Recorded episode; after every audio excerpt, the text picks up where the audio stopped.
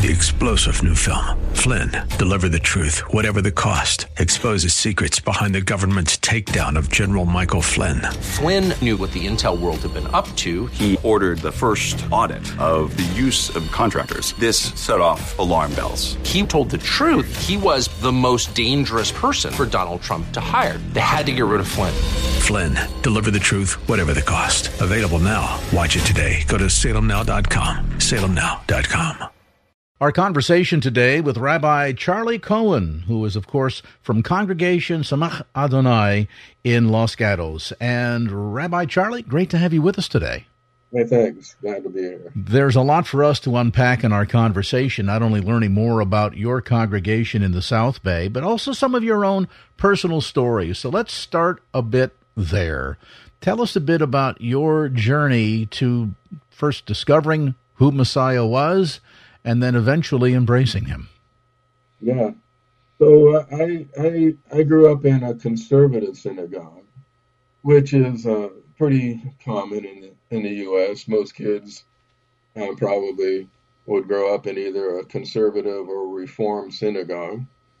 And, uh, you know, it's, it's no, no knock on them that, uh, that I kind of fit into the seeker category because you know Judaism has a very rich tradition and uh, and, and and there's plenty there to uh, to embrace. But I, I, guess I found myself as a teenager uh, kind of wanting to know more spiritually, and uh, I got the whole liturgical part down, but uh, I wanted to know more I guess you could say more about God, to know more about God, who is God.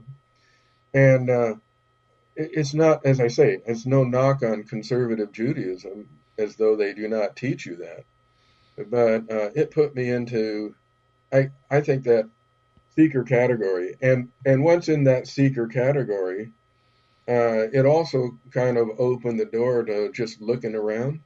You know, it's, it's kind of like, if if you grew up in a little small town and went to the big city, and suddenly you're like, wow, hey, look at all these things I, I never knew about.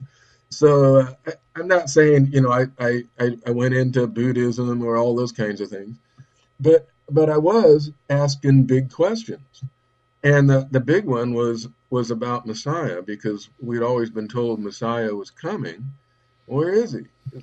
Train's late, and so it just happened that uh, an acquaintance was staying with our family a few days and and uh, was uh, part of the you know the I guess the Jesus people movement of the '60s, and they they were pretty fired up, and and he he he's holding a Bible and he says, "Have you ever read the Bible?" And uh, I go, "Of course." We we more or less uh, wrote that. at least, at least the first five books we're quite familiar with. right, we got the publishing rights to that book. Yeah. And, and uh, he goes, no, no. I mean, have you ever read this Bible? So he hands it to me, and, uh, and I noticed it had a new part that our ours didn't have, the the New Testament. So I go, no, I haven't read that version. He says, I, I recommend you take a look. So I, I, I read through uh, the four Gospels Matthew, Mark, Luke, John. And of course, uh, the language was a little unfamiliar. It was the King James Version. It wasn't quite the same as as our Bible. Don't don't tell that to most Christians because they think that's the way God talks. right, exactly. So uh, so anyway, I had to kind of work through that. But uh, by the time I finished the Gospel of John, my, I kept saying to myself, "Well, wait, wait a minute, did we miss something here?" Uh, this is really seeming like the genuine article, and that's basically how I, I came to faith uh, in in uh, Jesus. We say Yeshua uh, by reading reading the Gospels. And so, then, so it wasn't uh, as necessarily then, Rabbi Charlie, a sense of dissatisfaction per se in your your religious experience in conservative Judaism, but but rather what a sense of being a bit incomplete. It, it's like the whole the whole story hadn't been revealed. Right. Yeah. I don't know. I I you know, it's not a thing that you would automatically do. I don't think. Like for some people, some Jewish people, you you do the exact same thing, and they finish reading it, and they go, "So, what's new?" You know. It, it it had to do with something that God was doing on my heart. It, it was His sovereign call on my life that I was responding to. And I think when that's true, then you're you're more or less fulfilling the parable of the sower because in the parable of the sower not much happens until the seed is put on fertile ground and and for uh, various reasons that you know we can't always know. God god is operating in his own ways. Uh, my heart was in a place that that was fertile soil. So i'm curious then because some people are under the impression and and perhaps falsely so that a person of a Jewish background who embraces Messiah then, quote unquote, converts to Christianity. Do you see it as a conversion per se or more as a completion? In other words, you still, I would imagine, as a rabbi, fully embrace your Judaism with yeah. that completed component of recognizing and accepting the claims of Yeshua as indeed Messiah. Is that the way yeah, you would right. do it? So you know, I find that kind of terminology unfortunate because it, conversion Im- implies leaving something in the dust, mm-hmm. you know, and that's not our our our life experience at all. So, uh, completion has its own problems too, I would say, because then you're saying that you know a, a, a Jewish person who loves the Lord their God with all their heart, soul, and strength uh, is an incomplete Jew. Well, I don't know about that either. Maybe in, incomplete in terms of where your faith could go and your knowledge of Messiah, but as, as a human being, as a as a as a Jewish person seeking to fulfill the covenantal obligations of God and so forth.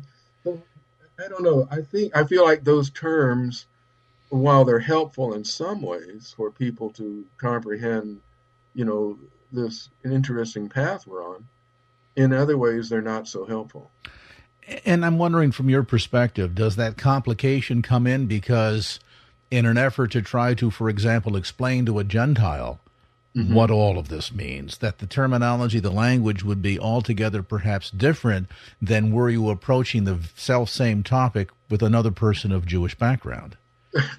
right. Well, one, one major problem we haven't touched on is. Uh, is there are certain aspects of uh, of this that are, are, are, that are there are preconceptions about, and uh, you know, in Christian space, you could say they're kind of like armed and ready to, to you know to take on certain certain things, locked and loaded. You know, so uh, they maybe they think in terms of Jewish practice is like what what I've heard before is uh, works righteousness, right? So we want to become righteous so we're accepted by God. So how do we do that? Well, we have a list of check boxes we need to do and, and earn the merit points. But that's not the Jewish experience at all. It's not focused on that. But I think there's a perception out there.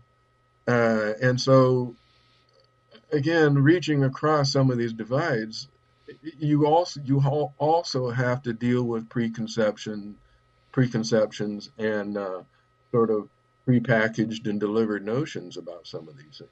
And so then from that perspective, are you also dealing with trying to, to sort of uh, work through the, the, the, the, complicated language, I'll call it, not only in terms of, of, of overcoming some of the theological misunderstandings, but then perhaps too some of the cultural misunderstandings that, that attend to all of this, that, that just add layers of complexity perhaps? Yeah. I mean, it, it's kind of, uh, you know, it's kind of funny the reaction of people's people sometimes uh, especially when you get around, uh, you know, like Christmas, Easter, and, and other kind of uh, big uh, touchstones in the church. And uh, our, you know, the thing of it is, is as uh, you know, you could say our theology is is uh, consumable by by a by a, a, Gentile or a Gentile Christian or whatever. It, it's it's it, you know I don't know kind of hesitate to use the word acceptable, but but uh, you know at, on the theological level we're seeing eye to eye mostly, and uh, you know of course even Christian denominations have slight theological differences between each other, but uh, on the we, I like to use the term ecclesiology because I think a lot of uh, Christians understand that. Our ecclesiology is quite different. And so when you look at our, you know, quote, sacred calendar, for example, what's on it? Well, that's why we all have Jewish calendars hanging in our kitchen because we're paying attention to those uh, those days in the cycle of the year, and uh, and so I think people sometimes focus more on the differences in ecclesiology and kind of get lost, you know, like, you know, the old saying, we can't find the tree for the forest. Yeah. yeah. And, and, I'm afraid a big part of that is just either willful ignorance or folks that just for whatever reason have not taken the time to gain a better understanding. And and I think it's perhaps demonstrative of a tremendous degree of ignorance. And I, I'm I'm going to you know locked and loaded here now. There's a yeah. tremendous amount of ignorance within the evangelical or, or broader Christian community because we just haven't taken the time to learn, you know. And yeah. we might say to well, the to the to the, the messianic Jew, well, you know, so why are you celebrating Hanukkah but not Christmas. Well, you know, there's there's a lot to unpack there and and unfortunately a lot of that misunderstanding is because we've just never taken the time to ask the questions and to listen. Yeah. And, and how many of us really know our history too? Christians and Jews, you know. And so there's there are a lot of things that have historical context. And you know, in the case of the Jewish people, it's a very troubling context vis-a-vis the church if you go back far enough. Now, if we're just talking the modern era, it's all hunky dory, and you know, especially in America, it's been very good to the Jewish people. But you don't have to go back to to too terribly far, and it's a different story. You know, the Inquisition. You could go back to 500 years ago, or go another 500 years to the Crusades, and so on. And and there, uh, you know, I mean, you know, to say hurt feelings is not really deep enough. There's some pretty deep feelings that run on both sides, but but but in this case, I'm talking about uh, more of you know when you when you put it in the in the context of oppressed and oppressors, you know, uh, the Jewish people have a kind of a tale of woe there. Uh, but part of it is, yeah, I understand the more I understand about our history, I understand that it's not just black and white. There are a lot of dynamics that got us to where we are today. Our conversation with Rabbi Charlie Cohen of Congregation Samech Adonai continues in a moment. Welcome back to our conversation with Rabbi Charlie Cohen of Congregation Samech Adonai. Now, Rabbi Charlie, I want to come back to what we were discussing just before the break. Yeah, that's very true. And and I think that we need to be sensitive toward one another toward that end that there are plenty of non Jewish people that just either forgot or don't know the totality of the history or see yeah. it uniquely from an American perspective and forget that, you know what, yeah, over the last 50, 60, 80 years, it, it it's not been a horrific experience in America. Yeah. However, uh, we certainly see to this very day plenty of cases of anti Semitism uh, creeping up in, in various levels of, of American culture and society, but, but to the greater degree of which the history is littered with some pretty sad stories that largely, you know, if it's not your story, you don't know it. Right. And, and I think that we need to do a better job of not only sharing the stories, but as I said a moment ago, of listening to one another because I think we have a lot that we can teach each other. Yeah, right. Uh, well, let me take the example. I'll give you the example because uh, this this would come up right away with a visitor. Let's say, uh, you know, uh, from from uh, the church, and so when they first thing when they walk into our sanctuary, it, it's a pretty Jewish space. Okay, they're cool with that, but they look around and and they'll they'll go, "Where's the cross?" There's no cross in the front of the room. We're used to that. You know, in some cases, like in the Catholic Church, not only a cross, but there is, you know, Messiah up there on the cross. Mm-hmm. And and so but but for the Jewish people, unfortunately, the the cross itself is a is a problematic symbol. And if you go back historically, before the Crusades, the symbol of the cross wasn't particularly offensive. It was seen as a as a, a symbol of, of humility and sacrifice. But when the Crusaders uh, started, you know, on their way to the prom- Holy Land, slaughtering a few Jews along the way, and and holding up the cross as the symbol of their their right to conquer and uh, ruthlessly. And unfortunately, what does that symbol represent to, to those Jewish communities that were liquidated throughout France and Germany and other places by the Crusaders? And so that that's left some pretty sore wounds that have stuck. And so we're, we do not put a cross up at the front of our sanctuary in deference to that. And uh, that's just one example, but I think that's an accessible example. And there are certainly many others out there. I mean, you think of pre-Nazi use of the Nazi era use of the swastika, for example. It's an extreme case. You know, yeah. you you see that in symbolism in in Native Americanism, for example. Uh, there was nothing, no negative connotation placed on that whatsoever. In fact, here in San Francisco, there used to be a company called the Swastika Candy Company. It wasn't until that symbol was adopted by Nazism and then became, sadly, because of their behavior, associated with some pretty historical, horrible, horrific historical events, yeah. that all of a sudden now it became tainted. And right. you know, and I and I think it's important again. There, there's there's a lot of learning that needs to be done from both sides and understanding yeah. some of the symbolism and the history behind the symbolism and why this can be problematic under certain circumstances, I think is important because, you know, we, we need to be sensitive one another. We talked, you know, before we came on the air today, the notion of being all things to all men that I might win some. And that if Paul would see someone that perhaps would be offended by drink, he won't go there because he wants to be sensitive in all circumstances, understanding who it is that he represents. Right. And it, you know, it occurs to me, even even with that that idea, I become all men's all people. Well, and then you know the the the person might say, "But you don't act like me. You don't do as I do." Well, that's not what we're really saying.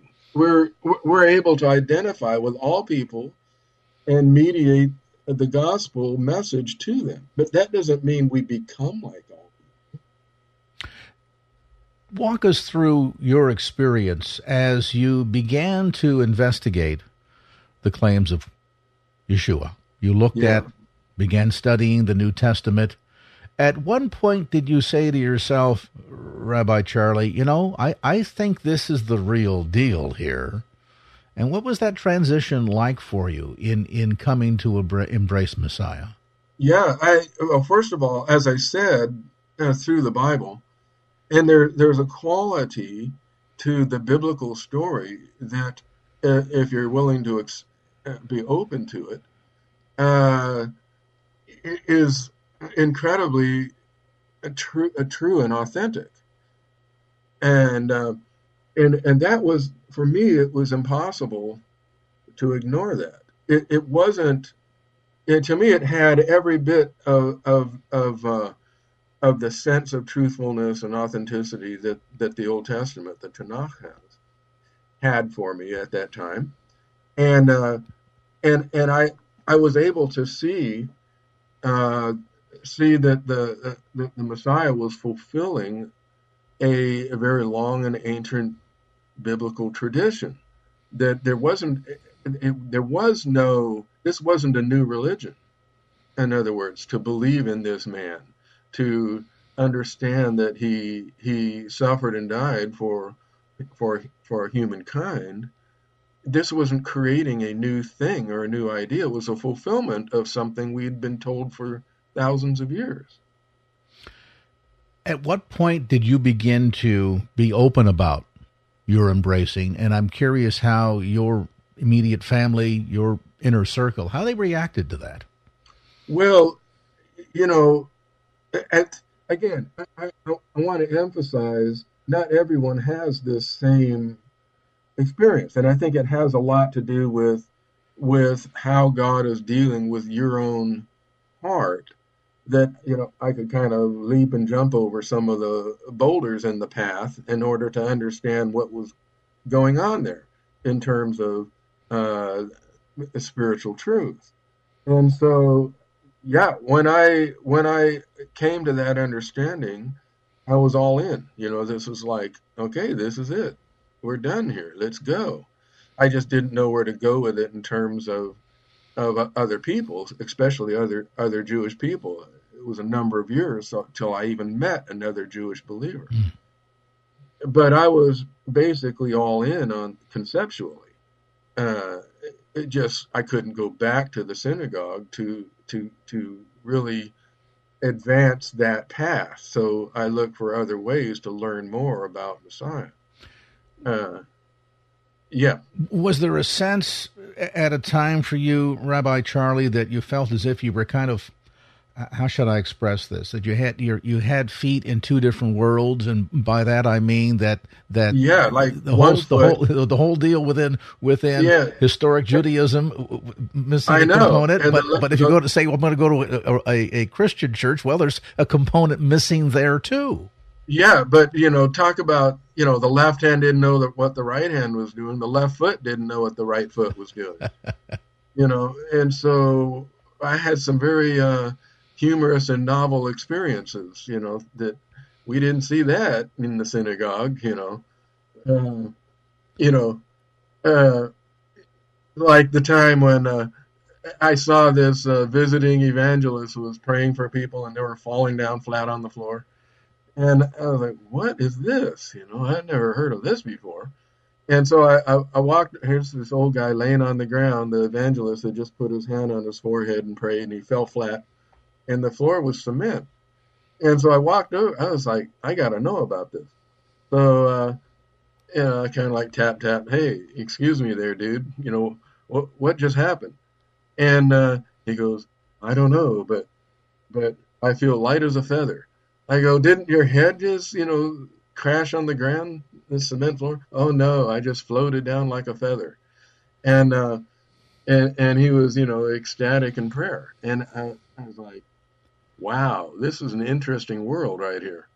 So there were a lot of things to, to see and learn and experience that I never saw saw or even so much as heard about in the in the synagogue.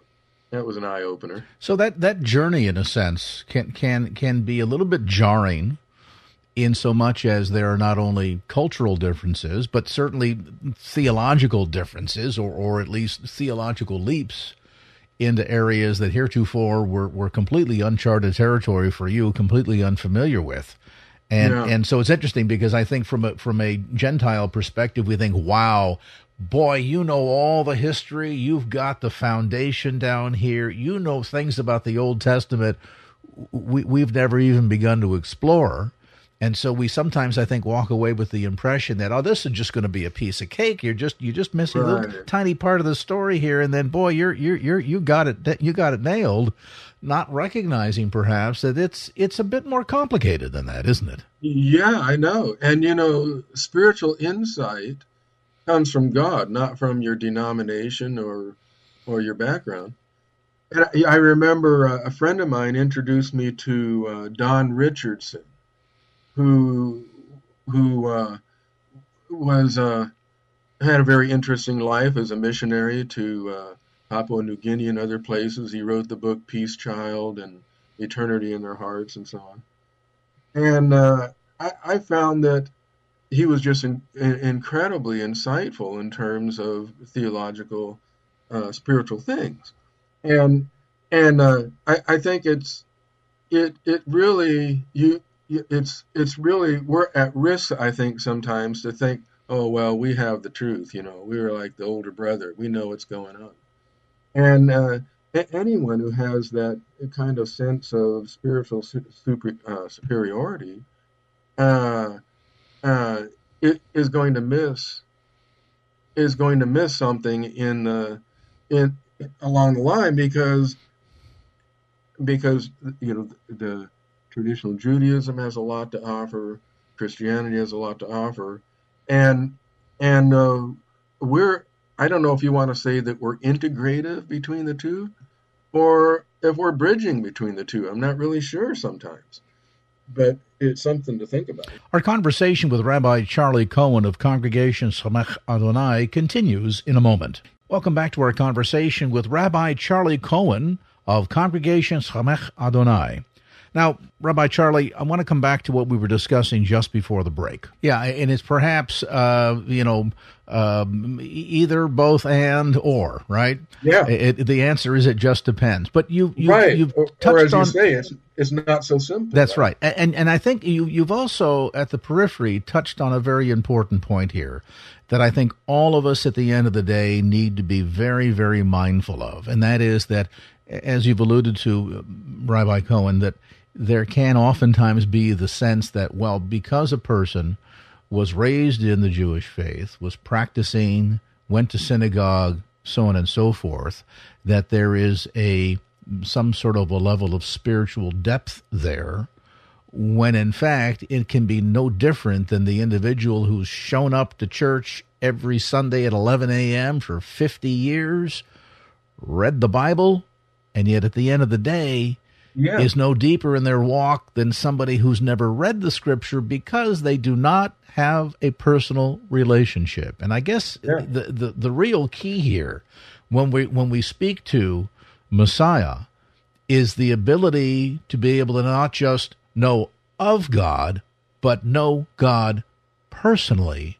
And therein, of course, lies the lies the as they say the secret sauce. hmm Right.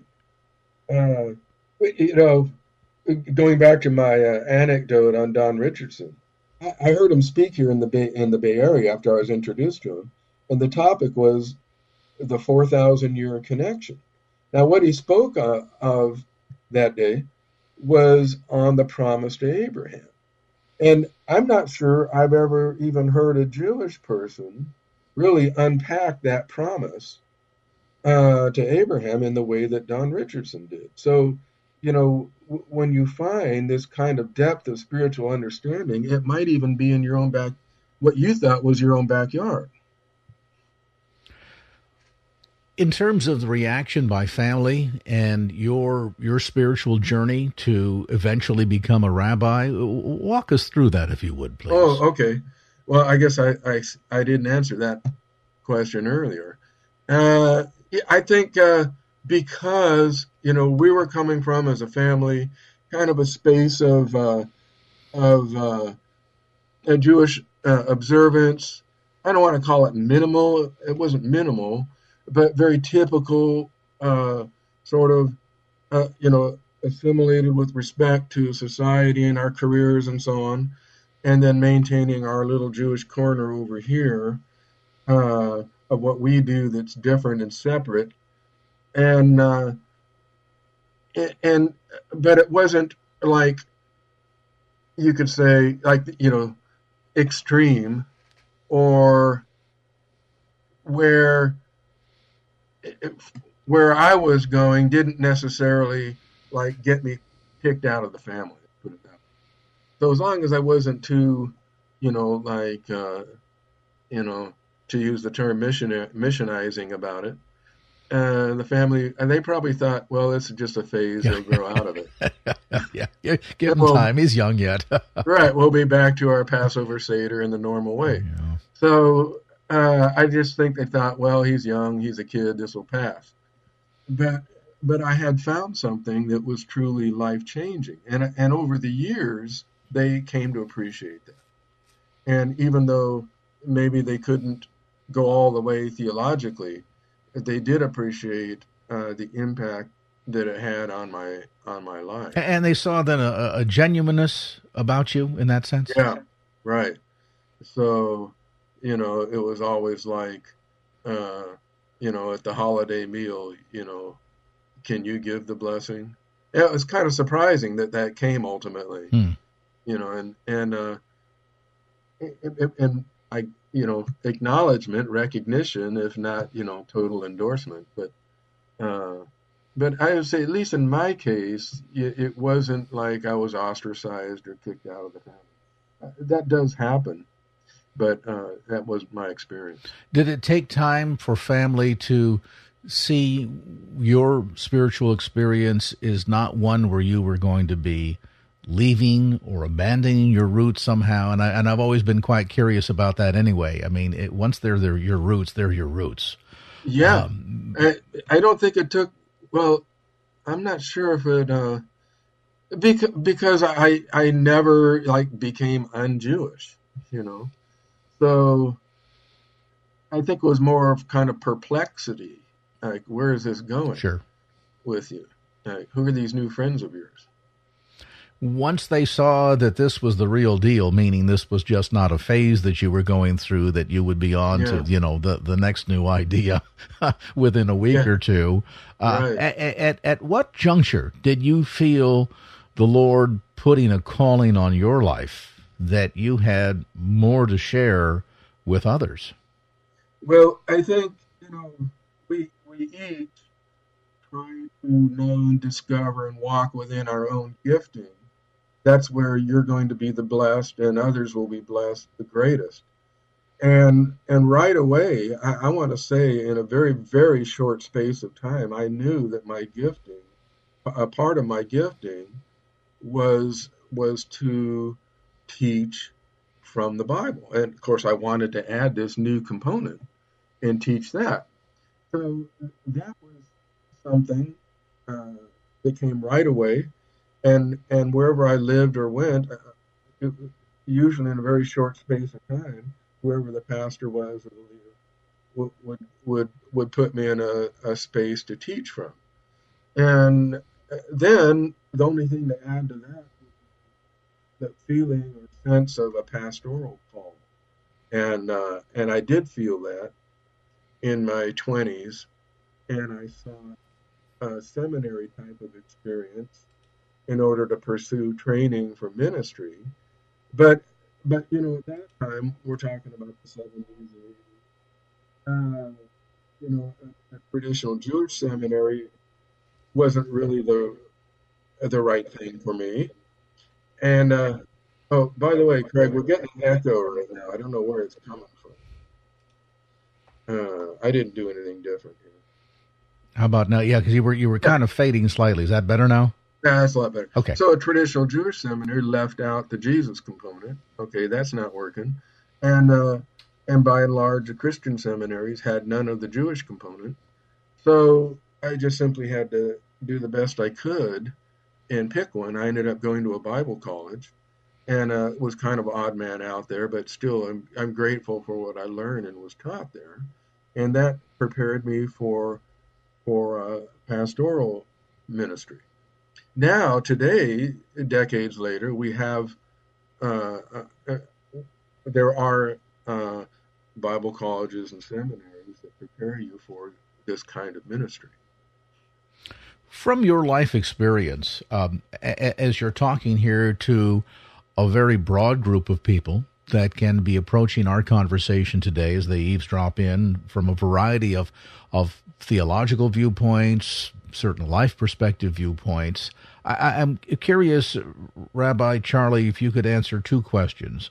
Number one, from that of the perspective of the Jewish person back to Gentile believers, what do you most importantly want us to know when it comes to our interaction. Uh, you kind of alluded to this earlier. Sometimes Christians, they meet a Jewish person who does not embrace Messiah, think, aha, boy, we got the big fish here. They're locked and loaded. They're ready to reel that fish in. And there's a bit of sometimes melodrama that attends right. to all of that. And, you know, I think we in all things need to be, need to be respectful to people and and not to take the approach that we're somehow you know going to bash somebody over the head and show them how they're wrong etc etc from your perspective what are some of the most important things that a a gentile believer ought to know when it comes to um, interaction with jewish people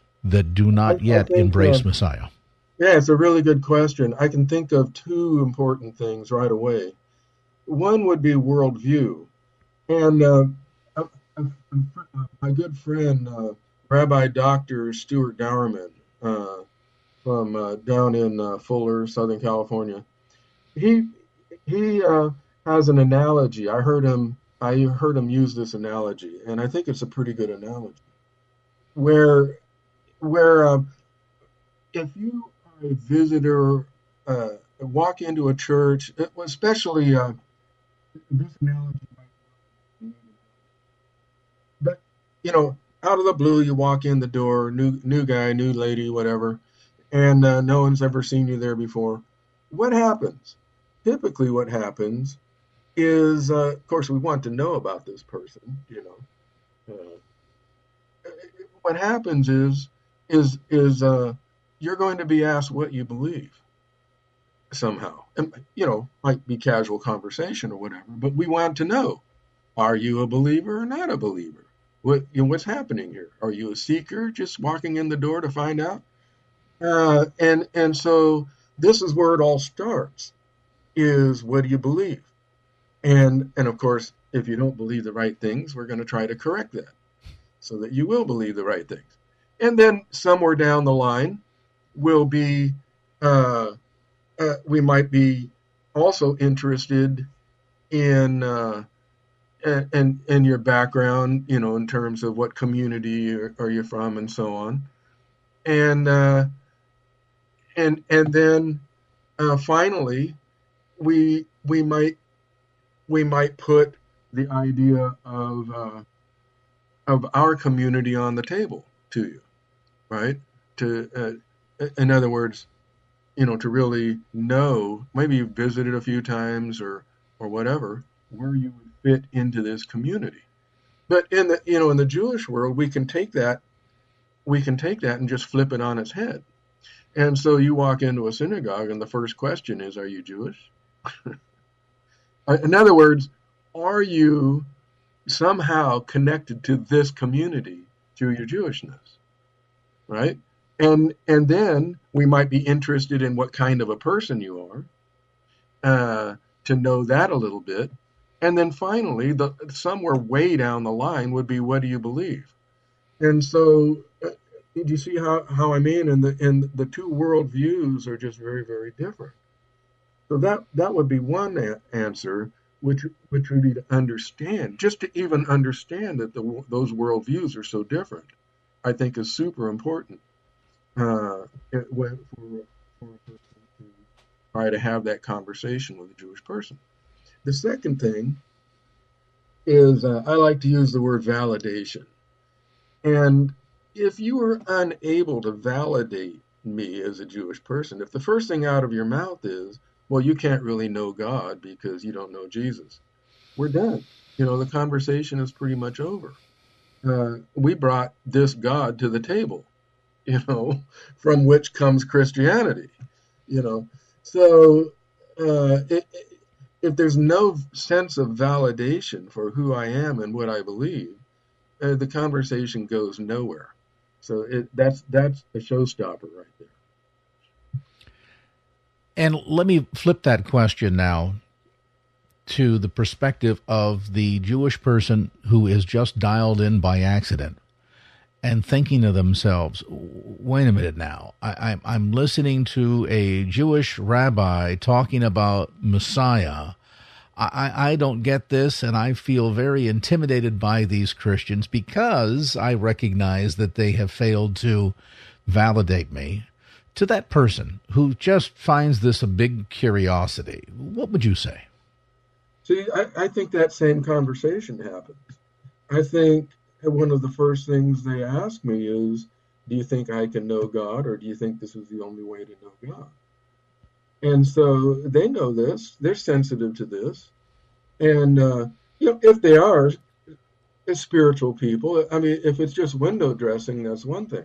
But if, if they truly are people of God, and, and, and they're going to want to know how you feel about that. Our conversation with Rabbi Charlie Cohen of Congregation Tsemach Adonai continues in a moment.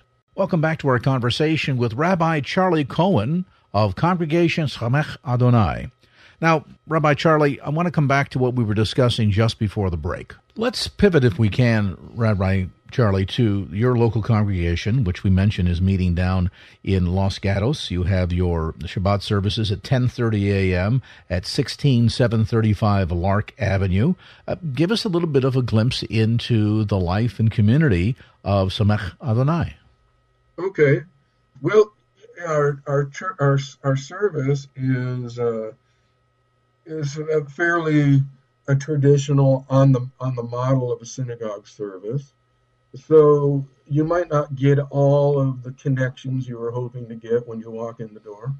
Like, you know, if you were looking for, you know, that immediate uh, that that that immediate sense of, oh, this connects all the dots for me now, you know. I got Paul, I've got Peter, I've got Apollos, you know. And now I got this you know, so we put all this all together. So the service, as I said, the ecclesiology is, is Jewish, and it's going to be unfamiliar some of it. And uh, but all, but eventually, what will come through, however, I, I think particularly I hear this a lot in, in our congregation, is it's it's it's a very warm and human congregation, and and and you I don't think you're going to feel as a Jewish person necessarily out of place, and I don't think as a as a as a Christian you would either.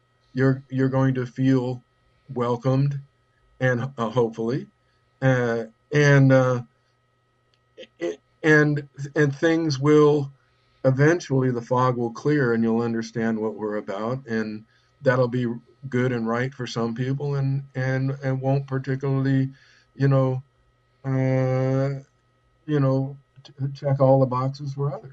So that's just how it is.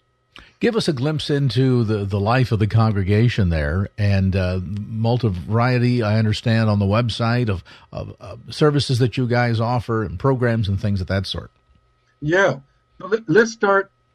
I, I don't know if I could, Craig. This might be redundancy, but go back to this this uh, the Jewish model versus the church model. So first of all, you know, in, in the church world, if you're not showing up every week, you'll get a call from the pastor. You know, like, yeah. Where are you? What's the matter here? You know, you're not here every week. But the Jewish world, that that's not true.